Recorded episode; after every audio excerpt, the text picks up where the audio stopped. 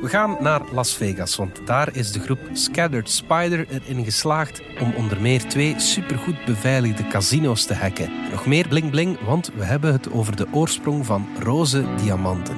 Even spannend is de zoektocht naar de oorsprong van onze wijndruiven, waarbij we voor bijbelvaste luisteraars zelfs bij de bruiloft in Cana belanden. En dan is er nog nieuws over de ongrijpbare NFT's. Ooit waren die veel geld waard, maar nu niet meer. Het is vrijdag 29 september. Ik ben Alexander Lippenveld en van de Standaard is dit Bits en Atomen.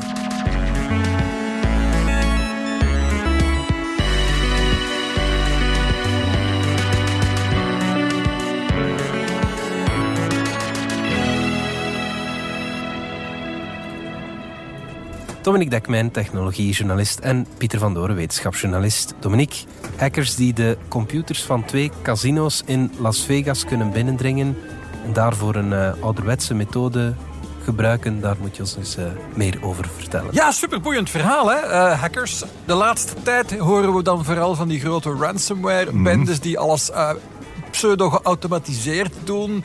Uh, massaal mails uitsturen. Proberen hier naar een wachtwoord te pakken te krijgen. Of we hebben nazistaten. Dit is nog eens uh, de mm. ouderwetse benadering. Ja. Maar door een aantal jonkies die daarmee eigenlijk de traditie in ah. eer herstellen van de grote hacker, uh, vader van alle hackers, Kevin Mitnick. Deze ja, zomer als overleden. Film, Jammer dat we toen ja. geen aflevering hadden. Kevin Mitnick is een paar jaar geleden hier in het land geweest. Okay. En dan heb ik nog een interviewtje met hem gedaan voor de krant. Hij best wel een fijne man.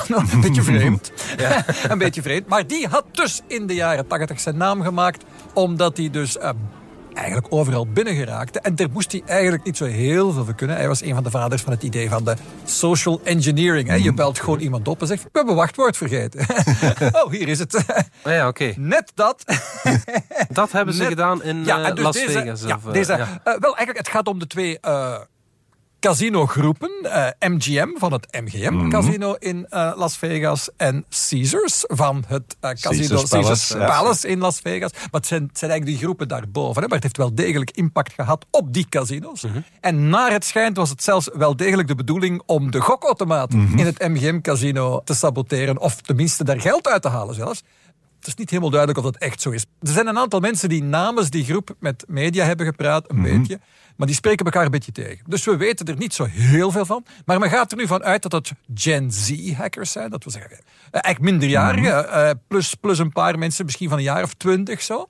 Mhm. En dat zou ermee te maken hebben eh, dat ze heel bewust eh, recruteren bij minderjarigen die, als ze dan betrapt zouden worden, uh, Ja. in, in de VS zonder straf wegrijken. Want het zou gaan om mensen die in Engeland en in Amerika wonen. Geen Russen, geen Chinezen dit keer. Want ze spreken vlot Engels. En dat is een deel van het geheim. Oké. Want, dus er zijn twee grote hacks geweest de laatste maand. Maar eigenlijk het voorbije jaar gaat het om al in de 30 hacks van die groep die men nu Scattered Spider noemt. Scattered Spider, hè, verstrooide of verspreide spin. Wat een rare naam. Kunnen die jongens niet met iets cooler komen? Die naam hebben ze niet zelf gevonden. Dat is een naam die een beveiligingsfirma heeft. En een andere beveiligingsfirma heeft hen Modeled Libra genoemd. Ongetwijfeld hebben die jongens voor zichzelf een veel coolere naam verzonnen. Maar Ja. eh, ik denk niet dat we die kennen. Een andere codenaam is de UNC3944. Dat zijn zij ook blijkbaar. Ja, oké. Wij denken, we gaan ervan uit dat Het is het een monster met veel koppen en veel namen, maar... eh, ja, maar, ja. Voilà. maar het spreekt naar de verbeelding, omdat dit zijn jonge mensen met een duidelijk doel in, in, in het leven. En dat is heel, heel, heel veel geld bij elkaar sparen. Dit zijn dus geen hackers à la Mitnick die het voor de eer doen. Ze doen het voor de centen. En dus bij Caesars wordt gesproken van dat ze 30 miljoen zouden gevraagd hebben. Oké. Los geld. hè. Want wat die mensen doen is uiteindelijk niet zo verschillend van de ransomware benders waar dat we het eh, vorig jaar eh, eh, vaker over gehad hebben. Eh, eenmaal dat ze binnen zijn, doen ze eigenlijk in wezen hetzelfde. En dan gebruiken ze eigenlijk trouwens ook de ransomware software van anderen. hè, die anderen Ze blokkeren hebben. het hè. systeem tot ze eh, losgeld krijgen. Dat, Ja, dat, dat is de ja, voilà. tactiek Zo, ja. Of, ja, en dubbel is dat vaak. Hè. Dus Ja. aan de ene kant zeggen ze, ja, we, we versleutelen al die informatie, je kan er zelf niet meer aan. En als je niet betaalt, geven we ook nog eens een keer ja. de gegevens van je database aan het publiek vrij. En dat is vaak eigenlijk hetgeen eh, waar die bedrijven het meest bang van zijn. Eh, en Zeker bij casino's, dat is toch precies. een... Ja, ja, ja, ja, natuurlijk. Want het ging daar wel degelijk. In het geval van Caesars hadden ze daar een, de, de database van de getrouwheidskaarten mhm. van dat hotel. Uh, dus dat het nummer van, die, van je rijbewijs, wat in Amerika heel belangrijk is. Want, omdat je geen identiteitskaart hebt in Amerika. Je hebt wel je social security card en je hebt je rijbewijs. Dat is eigenlijk je identiteitsbewijs. En die nummertjes die stonden daarin. Zou eigenlijk niet mogen, maar is wel. en, en, dus die database hadden ze gepikt. Dat is gezegd, kijk, we publiceren dat allemaal. En dan gaan jullie toch echt wel met de billen bloot. Je gaat ervan uit dat die bedrijven super beveiligd zijn. En dat zijn ze in wezen ook. Waardoor het veel gemakkelijker is om je wachtwoord te vergeten, want je moet onder drie dagen een nieuw installeren en zo verder. Ja, ja en het, het, gaat verder naar dat. Maar daar komen we zo meteen op. Maar dus eerst, wat hadden ze dus gezegd, gedreigd van we gaan dat allemaal publiceren en dan gaan jullie met de billen bloot. Oké, we gaan betalen. En ze zouden zo'n 15 miljoen betaald hebben aan die uh, jongelui. Dat is niet mhm. weinig. Uh, dat is niet weinig. En dan zou je denken, dat zou misschien hen wel kunnen aanzetten om verder te gaan op het uh, gekozen pad. En daar ziet het inderdaad naar uit. Hoewel we dat dus niet 100% zeker weten dat die twee casinos dezelfde organisatie zijn. Want het zou kunnen natuurlijk dat die, wat die hackers aan de, aan de media mhm. vertellen niet helemaal correct nee, is. Ja, dat zou kunnen. Maar dus voor de duidelijkheid, ze, ze beweren dat ze gebeld hebben en zeggen ik ben mijn wachtwoord vergeten. En zo zijn ze binnengeraakt. Ja, ja. de manier is, kijk, vooral sinds die situaties met die, met die ransomware-bendes, zijn heel veel bedrijven gaan beginnen werken met extra lagen van beveiliging. En dat is wat dat we two-factor, multi-factor authentication noemen. Mhm. niet, je hebt niet alleen een wachtwoord nodig, maar ook nog iets anders. Ja. Uh, en dat maakt het in principe veel moeilijker om te vervalsen. Mhm. Als ik jouw wachtwoord ken, kan ik nog altijd niet binnen als jou, Alexander, hier op het systeem van Mediahuis. Want ik moet ook een codetje genereren met een app een eenmalige code. Dus in principe kan ik niet binnen. Maar juist omdat die systemen zo complex zijn en zo, mm. omdat die bedrijven zo goed beveiligd zijn, is er altijd wel iemand op de helpdesk klaar om mensen te helpen die niet binnen geraken. Dus de kunst is dan om die persoon op de helpdesk te bellen en die gewoon in te pakken. En hoe doen ze dat? Ja, dus dat hebben ze dan blijkbaar een beetje tegenover opgeschept als het effectief de mhm. echte hackers waren waar die journalist mee gesproken heeft, want dat weet je dus niet. Maar bon, die zouden dus effectief op LinkedIn de naam van zo'n persoon hebben opgezocht. En dan bellen ze naar de helpdesk zeggen van ja, ik ben zo en zo. En uh, ja, graag die binnen, jongen. je moet me nu echt wel helpen. het is dringend. ah, bedankt. dat is wel gemakkelijk. ja, zo, maar dat is de enige manier. Want die, die twee, twee factor dingen, dat is eigenlijk ook de, eigenlijk de enige manier dat je nog binnen raakt, is op die manier. En die mensen zijn er extra goed in. Waarom zijn ze er extra goed in? ja, omdat ze Engelstalig zijn. Het zijn dus geen Russen en Chinezen die dat proberen. Want die kunnen dat wel schriftelijk, zo'n phishing mail uitsturen. Maar je daar binnen praten en dan een beetje manoeuvreren. En dat was eh, net waar dat zo'n Kevin David Mitnick heel goed in was. Mm. Dus ja, je moet je daar binnen praten. En dat doen die dus, die, die, die jongens. En, en zo omzeil je zelfs de ergste two-factor authentication. Uh, wat ze ook deden was trouwens een, een trucje dat in Amerika, uh, ik denk dat dat bij ons minder goed werkt, maar daar lukt het nogal eens als je naar de telefoonmaatschappij belt om te zeggen van, uh, ja, ik ben mijn telefoon kwijt. kun je even mijn simkaart, het nummer, mm. kun je even mijn telefoonnummer overbrengen naar een andere simkaart? en ja. dan geraak je wel eens mee weg. En dan kan je dus bellen vanuit het mobiele nummer van... Hmm, van de persoon in kwestie. Jan van der Smissen, naar de helpdesk en zeggen, ik ben Jan van der Smissen. hey Piet, hoe is het? ik raak die binnen, jongen. En dat lukt dan. Hè? Want dan ziet hij op zijn eigen systeem verschijnen. Mhm. Oh, dat is het nummer van Jan van der Smissen. Ja. dat is hem. Die kan ik wel even een voorlopig paswoord geven. Ja, wacht, eh, log even e eenmalig in met dit wachtwoord en dan kan je binnen. En dus ja, uh, dat is eigenlijk een, een hackingmethode die helemaal van het moment is. Dat mhm. juist in de best beveiligste bedrijven, zoals die casino's, werkt dat. Uh, en wat leren we daaruit? Je kan je nooit genoeg beveiligen. Dat lukt mm. nooit. Wil dat nu mm. zeggen dat heel die second factor authentication, dat we dat, dat, we dat niet nodig hebben, dat dat niet werkt? Nee. nee. nee, nee, nee, Dat moet. Dat moet allemaal. We hebben dat echt allemaal nodig. Maar het is niet genoeg. Ja, okay. Je moet wakker blijven. Je moet wakker blijven. En effectief de zwakste plek in elk bedrijf is nog altijd ja, die, die, menselijke factor, hè, de mens. Hè. Wij, wij zijn zelf, onze computers zijn best wel goed beveiligd. De mens is de Maar wij zelf niet. ja, gelukkig komt AI eraan. Dan zijn er minder mensen ook nodig.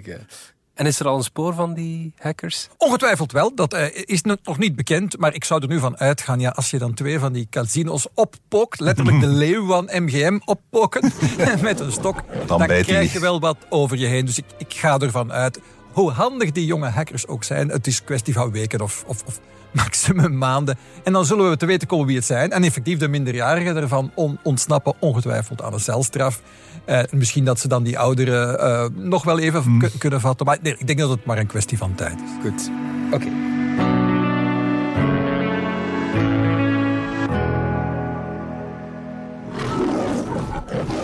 Pieter, ik ken uh, de film The Pink Panther. Die gaat niet over een roze panter natuurlijk, maar over een roze diamant met die uh, naam. Zalige film, zalige soundtrack. I have a plan. What sort of plan? A plan that cannot possibly fail.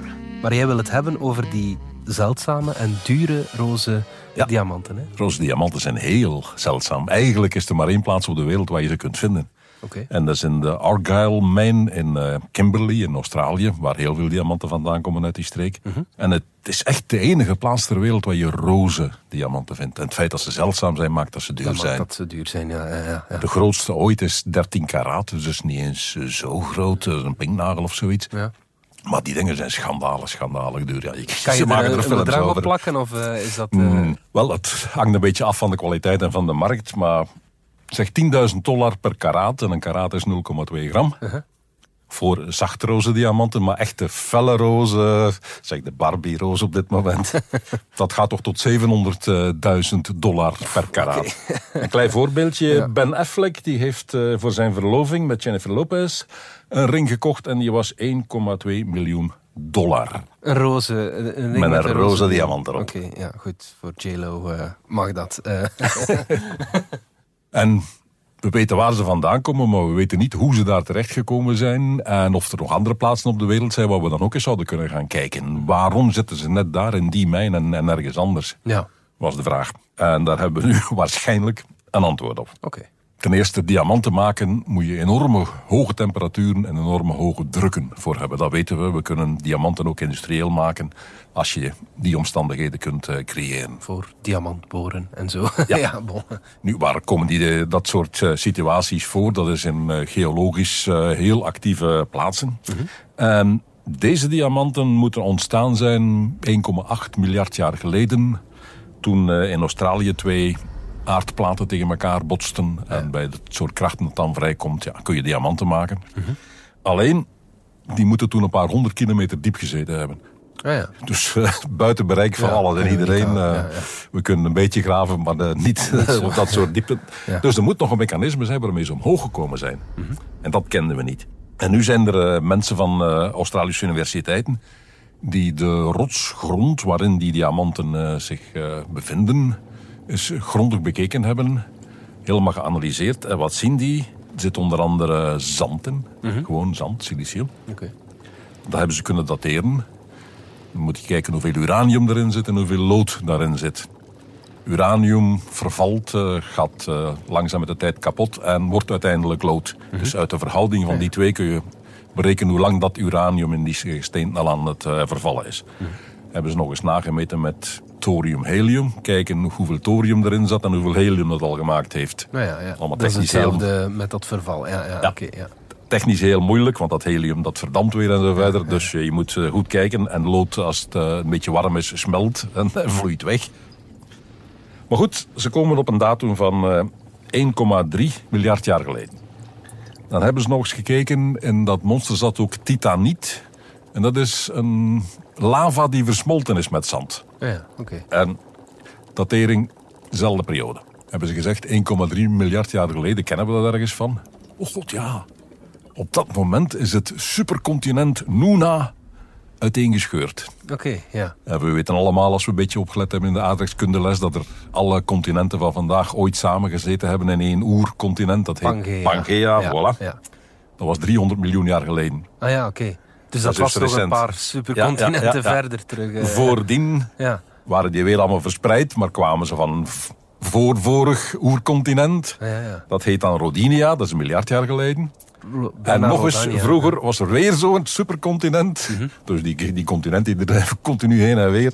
En dat heette Nuna. Okay. En we kunnen ook trouwens vooruitgaan in de toekomst. Binnen iets van een 200, 300 miljoen jaar is de hele stille oceaan uh, weer dicht. Ja, ja. En dan hebben we weer een supercontinent. En we hebben alvast een naam, die heet Amazia. Amazia, oké. ja, maar goed, we zijn bij nu na. 1,3 miljard jaar geleden. Uh, Amazia, ja. En het klinkt niet onlogisch. Op het moment dat zo'n continent gaat scheuren, ja, zit daar rek op, wordt daaraan getrokken, is dat uh, minder stevig. En op dat moment is er inderdaad mogelijkheid voor lava om zich daar doorheen omhoog te werken. Mm. En onderweg die roze diamantjes mee te nemen. Ah ja, op die manier. Dus we weten nu waar we nog moeten gaan kijken voor plaatsen met roze diamant. Ja. Maar wet van behoud van ellende.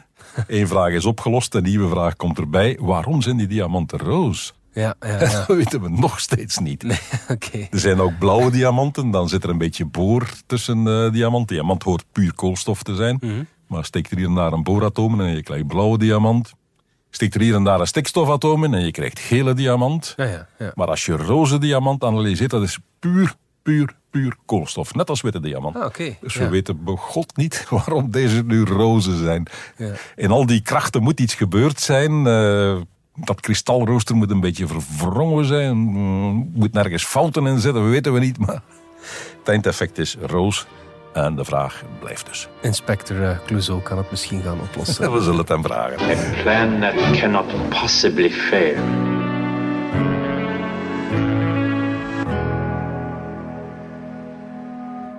Dominique, vorig jaar uh, kon je amper zwijgen over uh, de metaverse, maar ook over NFT's uh, was het moeilijk om uh, ja, een weekje over te slaan. Dat kan veranderen, hè, die ja, tijd. Ja, ja, inderdaad. Die prentjes van Bored Apes, dat herinner ik me nog, die waren duizenden euro's waard, maar nu schiet daar niet veel meer van over. Wel ja, er was zo'n een, een, cijfer, een paar cijfertjes die, die de ronde deden in de media de, de voorbije dagen. dat cijfertje van 95% van alle NFT's is nu waardeloos. En ja, dat is nogal opgepikt geweest. De, de bron van dat, van dat verhaaltje was een beetje, beetje merkwaardig. Dat kwam eigenlijk, die cijfertjes waren vergaard door een crypto-goksite. Oei. Okay, Want ja. zelfs de crypto-gokkers vinden het nu, die NFT's, een beetje te link. Maar dat verhaal is een klein beetje overdreven geweest. In die zin, die Bored Apes waar we het over hebben, die zitten niet bij die 95% NFT's. Okay, die waardeloos die, die wel waar. Die nee, dus, dus het is, het, ah ja, het is een beetje ingewikkelder dan dat. Er is één bedrijf eigenlijk, hè, uh, Yuga Labs, hè, die hebben dan eigenlijk de twee belangrijkste NFT's. Mm. Eén belangrijke hebben ze zelf gemaakt. Hè. Dat waren die Bored Apes, hè, die, die tekeningen van een aap die er een beetje blasé uitziet en voor zich uittuurt. Mm. En dan in het ene geval heeft hij dan een oorbel, in het andere geval rookt hij een sigaar, of dan heeft hij een hoedje op en dat soort dingen. En zo 10.000 varianten. Die hebben zij gelanceerd, maar ze hebben dan ook die andere heel bekende, de CryptoPunks, gekocht. De moeder van alle NFT's. En dus die twee belangrijkste reeksen, elk, mm -hmm. elk zijn dat dan telkens 10.000 uh, van die tekeningetjes. Uh, die, zijn, die hebben best nog wel wat waarde behouden. Hoor. Dat hangt er allemaal vanaf wanneer je ze gekocht natuurlijk. Als je ze kocht op het punt dat ze op hun hoogtepunt waren, ja, dan staan ze nu wat lager. Kijk, de. Um, maar Zo, ja. men spreekt dan een beetje gemakkelijk van de floor price van zo'n ding. En dat is eigenlijk de, de prijs van de goedkoopste board ape. En ik denk dat de goedkoopste board ape, uh, die zal nu iets van een, van een 30, 40.000 euro kosten. En dat was ooit effectief iets dicht tegen de 200.000 aan. Uh, dus die is effectief wel een beetje gedaald. Mm -hmm. uh, maar de, de zeldzame modellen, want het hele idee van NFT's, moeten we dat nog vertellen, is dat je eigenlijk schaarste kunt creëren. Hè? Ja, je, kunt ja. iets digitaal maken dat schaars is, want je kunt bewijzen, die aap is van mij. Ja. en die is alleen van mij. Dus uniek. Er zijn er dan uh, maar een paar honderd die dan, weet ik veel, een gouden hoedje op hebben of een gouden tand of zoiets. En dat zijn dan de super zeldzame. En die krijgen dan vaak een extra waarde. En die hebben ze vaak ook wel een beetje behouden hoor. Die wordt er nog altijd voor best wel wat geld verkocht. Maar wat er vooral zo is, is dan het hele idee van schaarste van die NFT's. Ja, dat is eigenlijk maar half waar. Hè? Dus het klopt dat er maar één NFT kan zijn van die ene Bored Ape met zijn gouden tand en zijn sigaar en het rode hoedje op. Maar er is ook één met een gouden tand en een sigaar en een geel hoedje op. En dan zijn er ook nog eens een keer tientallen andere reeksen van tekeningen, ook van apen of van andere dieren of van elfjes of van kabouters. En als je het allemaal optelt, ging het om duizenden en duizenden en duizenden reeksen. Om aan dat cijfer van 95% is nu waardeloos te kijken, hebben ze gekeken naar 75.000 van die projecten. Elk 10.000 tekeningen. 75.000 maal 10.000. Dat is niet echt Dan- zeldzaam. hè? Ja, en als je dan weet, volgens diezelfde cijfers, die nog altijd dus van die goksite komen, maar Mhm. ik denk dat die mensen hun materie wel kennen. Enkele tientallen miljoenen, misschien 23 miljoen mensen zouden nu eh, eh, al hun geld aan die NFT's kwijt zijn. Ja, ten eerste weten we dat niet, of die al hun geld kwijt zijn. Ja. Waarschijnlijk zijn het ook crypto-investeerders. En eh, bijvoorbeeld ja, die bitcoins Mhm. en ethermunten, veel de ethermunten waarmee dat die NFT's gekocht worden, die hebben hun waarde best wel gehouden. Op en af, Ja, ja. ongeveer gehalveerd van hun piek, maar niet erger dan dat. En als je ze bijvoorbeeld een jaar geleden had gekocht, heb je alweer een mooie winst hoor. Eh, dus het is allemaal niet zo simpel als dat. Maar het, het blijft hè, dat je met NFT's een bewijs krijgt dat je de unieke eigenaar bent van iets. En dat kan in sommige gevallen heel tof zijn. Maar als er zoveel, letterlijk miljarden van die unieke tekeningen zijn, en er zijn maar enkele tientallen miljoenen mensen in geïnteresseerd, Voor, voor Ja. mij is het een, een beetje een teken dat het toch een soort van vlaag van collectieve zinsverbijstering geweest dat is zeker wel geweest. Ja, Dat dat is is een wel ja. op het internet geweest zijn. eh, ja. Maar wil dat nu bijvoorbeeld zeggen dat die persoon die dan eh, eh, vorig jaar, of was twee jaar geleden, die, die NFT's van Wout van Aert gekocht heeft, Mhm. en het was een fan van Wout van Aert, en is dan de eigenaar van die overwinning van Wou- Wout van Aert op de Mont Ventoux, is hij dan zijn geld kwijt? Ja, dat denk ik dan niet. Dat was dan ook niet zo, zo heel veel geld. En- De vraag is wat een ander er wil voor betalen en, en, natuurlijk. ja, en, en dat is iets anders. En daar heb je wel een meer beperkte hoeveelheid eigenlijk. Hè. Je, als, als fan van een, van een, van een voetbalclub, van, een, eh, v- van een sportman... Dat heeft ook zeker een zekere Het heeft een aantrekkingskracht. Net waarde, ja. ja. toch wel, toch wel. En die Board Apes, ja, ik denk ook niet dat dat weggaat. Dat heeft, dat heeft echt wel iets gerealiseerd. Maar effectief waren er veel te veel, te veel, te veel. Ja, natuurlijk. Maar het zijn vooral diegenen die er achteraf zijn bijgekomen, die nu waardeloos zijn. Die oorspronkelijke, hè, je, je- als je nu nog een echte CryptoPunk hebt, eh, en je hebt die heel vroeg gekocht, wat is dat dan, vijf, zes jaar geleden, dan heb je er waarschijnlijk toch nog goed aan verdiend hoor. Ehm, ik herinner me dat eh, Damien Hirst, die bekende kunstenaar van die opgezette dieren, eh doormidden gezaagd onder andere, dat hij een deel van zijn collectie had vernield om om te zetten in NFT's. Ik heb het nooit goed begrepen, maar denk je dat hij nu spijt heeft van zijn, eh, van zijn actie? Als ik me goed herinner, had hij die werk ook gewoon door zo'n workshop laten maken. Die had allemaal stippeltjes op, op doek gezet.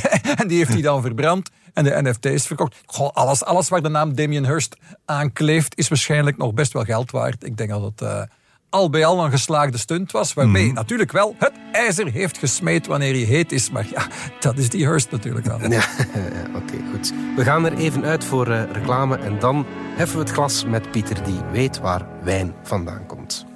Stop. Wie zit er nog met vragen? Vragen als elektrisch laden, hoe doe ik dat eenvoudig? Slim? Voordelig? Ontdek al onze laadoplossingen op maat. Want bij Engie willen we dat iedereen mee is. Engie, al onze energie gaat naar jou.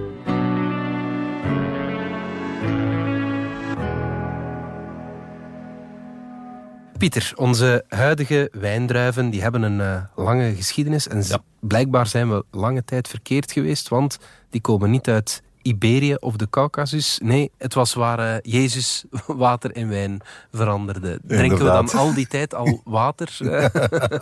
Ja, wijn is voor, eh, ja, hoeveel is het? Eh, 88% of zo water natuurlijk. Ja. Maar inderdaad, de wieg van de wijn heeft gestaan waar Jezus water in wijn veranderde. Ik zeg niet op de bruiloft van Cana. Het is veel vroeger gebeurd, maar het was wel in, in die regio. ja. En dat is totaal nieuw. Ergens, eh, wat is dat dan? Mesopotamië? Nee, Mesopotamië Nee. is nog dieper Azië in, Ja, dat is ja, nog meer naar het oosten. Hè? Ja, ja, tussen Maar men heeft lang gedacht dat wijn inderdaad uit Mesopotamië komt. Uit Ah, het eh, oké, twee-stromenland tussen Ja. Tigris en Eufraat, Irak, Iran, eh, die streken zeg maar. ja. En dat eh, de wijnteelt vandaar langzaam doorgecijpeld is richting het westen. ja.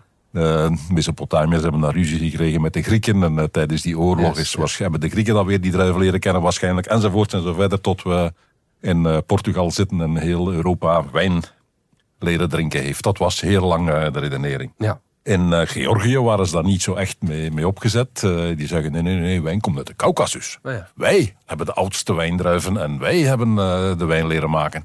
En kijk maar naar de Chinezen. Het Chinese teken voor wijn, dat is de vorm van de typische eh, urnen waarin wij onze wijn maken. Ja, oké, ja, ja, Dus nee, nee, wijn komt uit Georgië. ja. En daar is het lang bij gebleven. En Nu hebben uh, mensen van de Yunnan uh, Landbouwuniversiteit, dus inderdaad Chinezen, China, ja, ja. het allemaal eens uh, grondig op poten gezet en hebben ze over heel de wereld aan collega's gevraagd: jongens, als je ergens nog iets liggen hebt van oude wijnstokken of zo, stuur maar op, stuur maar op, stuur maar op. Alle druiven die je kent, stuur op. We gaan er allemaal het DNA van analyseren. We gaan het hele genoom van al die wijnrassen en vormen eens op een rijtje zetten. Heeft meer dan 3500 verschillende rassen opgeleverd. 2500 van wijn. Mhm. En nog iets van een dikke duizend van eh, wilde druiven. Ah ja. En wilde druiven, dat, is iets, eh, dat zijn hele kleine besjes, uh, te grootte van een aalbes of zoiets. Dat is niet iets wat je nog meteen zou gaan opeten of Mhm. iets mee doen. Maar die bestaan dus nog links en rechts. Kun je die nog vinden. En wat blijkt dan? Tussen 400 en 300.000 jaar geleden, dan groeiden er wijndruiven over heel Europa tot nog een stuk in het Midden-Oosten. Ja, Overal. Oké. Alleen er waren nog geen mensen om er iets mee te doen. Mhm, Ja. 200.000 jaar geleden, dan was er een ijstijd. En dan is het centrale deel van de Middellandse Zee, zeg Italië, Griekenland, eh, die streken, zijn alle wijnrassen uitgestorven. Ah ja. En dan zat je met twee aparte clusters. Eentje Iberië, zeg maar, Spanje, Portugal. Mhm. En we nemen Frankrijk nu ook even bij Iberië. Alle Franse koningen draaien zich niet om in hun graf. maar. En aan de andere kant had je dan eh, het Midden-Oosten en verder weg. eh, daar groeiden ook weer druiven. In het midden groeide niks. Dus je had twee soorten. En die zijn zich verder gaan opsplitsen en zijn verder geëvolueerd. Je had twee groepen. Dan 56.000 jaar geleden blijkt dat de groep in het Midden-Oosten, eh, Israël, eh, Syrië, Turkije, Georgië, die kant, nog eens opgesplitst is in twee groepen. De Caucasusgroep en de West-Aziatische groep, zeg maar, de Levant, Israël, Jordanië, die streken. Ja. Dus je had er dan al drie. Je had er in Iberië, je had er in de Caucasus en je had er in het Midden-Oosten. IJstijden komen en gaan. 12.000 jaar geleden zo ongeveer was de laatste ijstijd gedaan. Zijn we langzaam met landbouw begonnen. En inderdaad, op dat moment zijn de mensen ook begonnen met het kweken van druiven. Bewust selecteren van druivenrassen, proberen van ze te kruisen, proberen van ze te helpen groeien en zo verder. ja. En dan al om wijn te maken? Of, eh, Dat was lang de vraag. Zijn ze begonnen met eetdruiven, omdat die besjes toch wel lekker waren. En hebben ze doorgeduwd in richting van zoet en aromatisch en van een zachte schil en zo verder. Of hebben ze heel snel gezien dat als je die eh, besjes laat gisten, dat daar eh, best iets lekkers uitkomt. Ja, ja. En zijn ze gaan selecteren in die richting van eh, rassen die wat meer zuren bevatten en daardoor beter gisten. dat, dat, Wisten we niet echt. Men heeft lang gedacht, nee, we zijn meteen met wijnbouw begonnen. Wijn Ja. is veel te lekker. Ja. Nu, het blijkt nu uit deze analyses dat de twee tegelijk gebeurd zijn. Ah ja. Men heeft zowel richting eetdruiven geselecteerd als richting wijndruiven. Dus dat is al een eerste verschil met vroeger. En dan heeft men ook gezien dat alle huidige wijndruiven eigenlijk afkomstig zijn uit de streek rond Israël. Dat die vandaar richting Turkije gegaan zijn. Daar zijn ze beginnen eh, kruisen met varianten vandaar. En dan komen aan de muskaatdruiven, die hele zoetige, heel aromatische druiven. Die zowel eetdruiven als eh, wijndruiven kunnen zijn. Vandaar is het verder richting eh, westen gegaan. En alle druiven vandaag in Frankrijk, Italië, Spanje, noem maar op, de wijnlanden komen allemaal van die groep. Oké. Behalve in de Caucasus, daar zijn ze blijven met hun eigen eh, oude rassen blijven verder kweken. En de wijn in Georgië en streken, die komt van de, de Caucasus-stam. Maar alle andere komen dus van die stammen die vanuit Israël Oké. onze kant opgetrokken zijn. Ja, ja, ja. Dat is dus eh, ja, compleet nieuw, dat wisten we niet. ja. En dat, nu ben ik wel geïnteresseerd in die Caucasus. eh, of dat Ja, dat dan ik ook. lekker- die moet dan anders smaken. Ja, Ja, moet dat- levert dat dan goede wijn op? Dat levert hele goede wijn op. Eh, Georgische wijn is ook eh, bij ons eh, wel geld waard. Die is heel fijn en van smaak. Wordt ook heel anders gemaakt. Wordt in een soort aardewerken kuipen. Een soort amforen eh, wordt die gemaakt. En die worden in de grond begraven. Ah ja. Waardoor ze koel blijven. Dus de gisting gebeurt ook op andere manieren dan bij ons. Niet is, met eh, eh, eikenvaten. en- niet en met eikenvaten, maar dus het levert best aangename wijn Ik op. extra nieuwsgierig worden. Ja, ik ook. Ja, misschien moeten we eens naar Georgië gaan. Ehm, en, en wijnranken, of wijn uit eh, Chili bijvoorbeeld en Zuid-Afrika. Wat, wat voor wijn is dat dan? Al die wijnen komen vanuit Europa. Het zijn allemaal Franse wijnstokken, of bijna allemaal Franse of Duitse wijnstokken die mee geïmporteerd zijn met, eh, met de reizigers die in Amerika gekoloniseerd hebben. Dus de typisch Californische wijndruif is de Zinfandel. Dat vind je alleen daar. Ja, ja, ja. En een typisch Zuid-Italiaanse wijndruif is de Primitivo. Ja. Vind je alleen daar. Ja. Alleen als je tegen hen aan gaat analyseren, blijken ze krek hetzelfde te zijn. Oké. Dus ja. alles wat buiten Europa aan wijn gekweekt wordt, komt, Komt van origineel allemaal vanuit Europa. ja, wij kregen de patat, zij kregen de wijn. eh. Wie heeft er het best bij gevaren? Dat hoeft dus niet te veel te kosten, zo'n Georgische wijn. Saperavi, type of grape. Ja, ja, ja, ja, ja, dat is hem. Ja, dat is hem. Saperavi, mensen. Saperavi. Saperavi, voilà. De ster van de week. Good stage one ignition. To explore no man has gone before. Tot slot de ster van de week. Pieter, eh, Japan is te raden gegaan bij een speelgoedfabrikant voor een voertuigje dat ze naar de maan gaan sturen. Ja, het is zelfs al onderweg. Het is begin eh, deze maand gelanceerd. De satelliet heet SLIM, Smart Lander for Investigating Moon. En die heeft aan boord inderdaad een soort eh, robotje dat zelfstandig kan rijden. Als ze straks op de maan landen, als ze ergens in de buurt van nieuwjaar zijn, dan laten ze van op twee meter hoogte dat ding vallen en dan moet dan zelf maar zijn plan trekken. Ja. Eh, het is een beetje een, ja, het is een bol, 8 centimeter, 250 gram, zeg een pompelmoes. Daar komt Ah, het om neer. oké, Ja, ja. En die moet zelfstandig kunnen rijden, eh, moet eh, zelfstandig beeldjes kunnen schieten, kunnen filmen. Ze zijn er beginnen ontwikkelen. Dat bleek te groot en te zwaar te zijn voor de plaats die ze hadden in hun satelliet. ja. En uiteindelijk hebben we gezegd, jongens, dat soort eh, simpele, eenvoudige dingen die toch goed werken, daarvoor moet je bij speelgoedfabrikanten zijn. Laten we daar eens gaan kijken. en inderdaad, ze zijn bij Tomy gegaan, een groot eh, Japans speelgoedbedrijf. En die maakten al Transformer-achtige dingen. En die hebben een ding ontwikkeld, een, eh, ja, een bolletje, dat over de, de naad in het midden kan opengaan. De twee helften schuiven naar opzij. En het middendeel komt dan vrij en daarin zit de camera. En dan valt er ook, als het open gaat, valt er aan de onderkant een eh, gewichtje uit dat over de grond sleept. En dat maakt dat de camera altijd mooi rechtop blijft. ja, ja. Zo simpel als wat. Ja. Het is als, als speelgoedje te krijgen in Japan op dit moment. スリムに搭載され月へと旅立つ空球 Dus je kunt er zelf wel mee spelen Het voor het op de maan dat eh, er, zijn eh, werk dat zal er doen. nu iemand hier in Japan met een afstandsbediening zoals een speelgoedautootje staat. eh, Ah, jawel, jawel. Ja, dat is zo. Ah ja, oké. Ja, ja, ja. Jawel, eh, je Ja. kunt er een app bij krijgen waarmee je het dan op afstand kunt besturen en zo verder. Het heeft ook eh, software eh, in zich om, om zelfstandig kriskras eh, rond te rijden, Ah, maar je kunt het ook besturen. Ja. En ik heb nog leuk nieuws trouwens uit de ruimte. Ietsje dichter bij ons nog het eh, ruimtestation. Vanaf nu hebben ze daar ook chocomousse. Ideaal. Cadeautje van de ESA. Andreas eh, Morgensen, eh, ESA-astronaut, die heeft in zijn bagage zo'n eh foodprocessor meegenomen waarmee je nu chocomousse kunt maken. Ik hoop en dat, dat is het, eh, belangrijker dan het lijkt hoor. Oké. Al ja, tien jaar geleden zoiets heeft eh, Scott Kelly, als bekende astronaut, helft van een tweeling. Hij zat boven, zijn broer zat beneden en ze ja. werden allebei tegelijk gevolgd. Die heeft toen al gezegd, jongens, die, die, die diëtisten van bij ons, daar kun je dus niks mee aanvangen. Die blijven maar evenveel vanille en butterscotch en chocopudding opsturen, terwijl de wetten van de fysica dicteren dat de choco het eerst op is. De diëtisten van de NASA hebben er nooit naar geluisterd, maar in Europa zijn ze dus een beetje slimmer. Daar hebben ze in 2014 trouwens al een espresso-machine eh, naar boven gestuurd, van Lavazza. Oké. In 2019 hebben ze erboven ook een brownie overgekregen. En nu krijgen ze dus een eh chocomousse-maker. Ja, oké. Ik hoop dat ze die chocomousse niet gaan maken zoals ze water eh, recycleren. Wel, zeg ik, eh, maar. ik heb het recept en eh, het ziet er niet echt ambachtelijk uit hoor. Ja. Ik weet niet of er nog tijd is om het erachteraan te plakken. Ik denk dat we daar moeten eindigen. Ik denk het ook. Yes, Dit was Bits en Atomen, onze wekelijkse podcast over wetenschap en technologie. Bedankt voor het luisteren. Alle credits van de podcast die je net hoorde vind je op standaard.be-podcast. Reageren kan via podcast.standaard.be. Volgende week zijn we opnieuw.